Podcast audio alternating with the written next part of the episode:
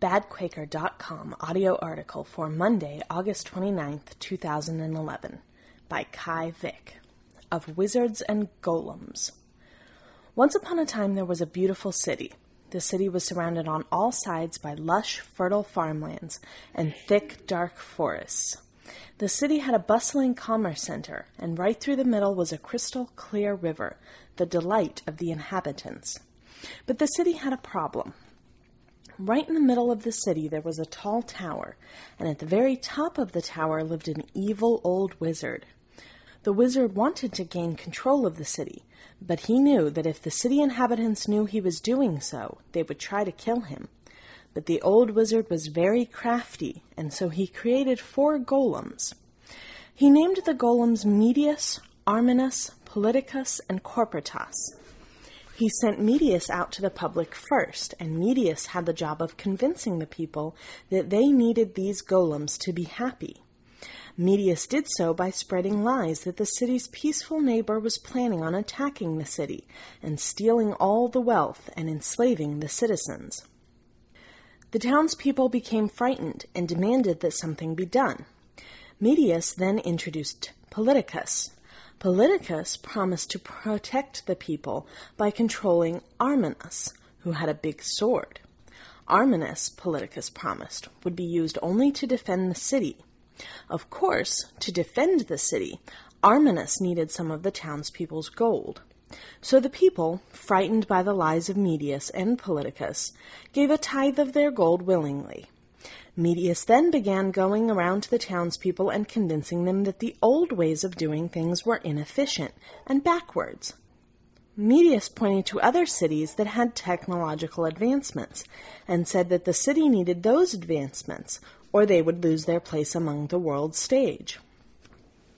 While Medius was spreading these lies, Politicus took some of the gold that they had taken from the townspeople and gave it to Corporatus. Corporatus used the gold to develop products to make the townspeople's lives easier, and yet make them more reliant on the golems. Corporatus made food that tasted far better than anything the townspeople had ever tasted, and was addictive, and made the people sick. By this time, the people were clamoring for these products because Medius had convinced them that they were necessary. So the townspeople gave Corporatus what little gold they had not given to Politicus in return for these wonderful and terrible new products. Corporatus and Politicus were great friends, and so they shared this gold back and forth, one giving the gold they had taken from the townspeople to the other, and the other giving gold back in return.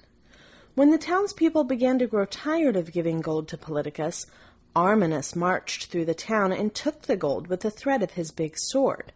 Medius followed after and told what terrible things would happen if Politicus didn't get the gold.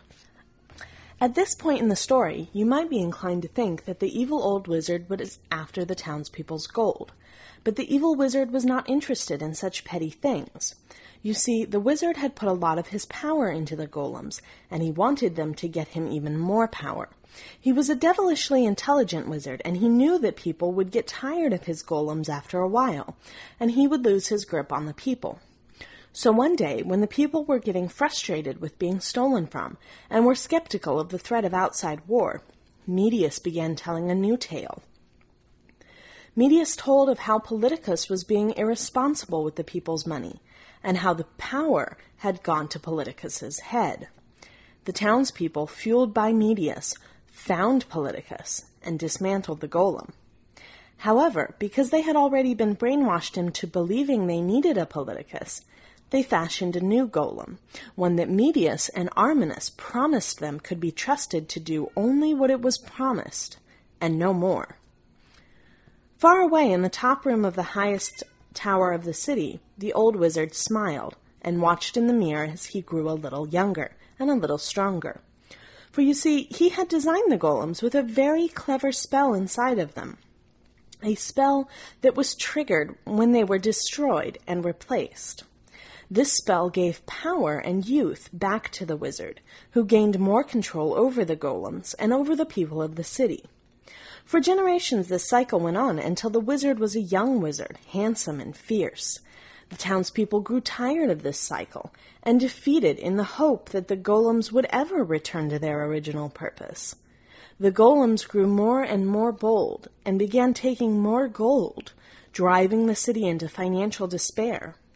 The golems began to do terrible things, always hoping to push the townspeople into revolution so their master would get stronger. But the townspeople began to make the connection between the golems and the tower at the city center. They searched back through the history of the town until they came to writings about the evil old wizard. They began to watch and saw how powerful the wizard was. The townspeople knew they could not storm the tower and kill the wizard, for he was much too strong and was protected by Arminus, who had a much bigger and sharper sword now. And so, in dark alleys and small pubs, a new plan began to be hatched, one that would defy the traditional notions of what to do about the golems. The townspeople watched as day by day the golems got stronger and uglier. Medius was seen throughout the town, urging the people to destroy the golems and build new ones. The people of the city planted their heels in the dirt and clenched their jaws, and ignored the terrible things that the golems were doing. They began to teach each other the forgotten skills of their ancestors, when they were not dependent on the products of Corporatus, and began telling truths not tainted by Medius's lies. The wizard in the tower began to panic as he was getting old again and his golems were beginning to get harder and harder to control. The golems began to crumble, looking more haggard by the day. They became more vicious, lashing out at the townspeople for no reason, hoping to provoke a response. And still the townspeople turned their heads and continued their studies. Finally, the golems marched into the heart of the city, smashing in doors and dragging people into the streets. It was the final stand of the golems, and they were more vicious than ever before. The entire city looked upon the golems and saw them for the evil that they were, and as one vowed to never again allow fear to let them be slaves.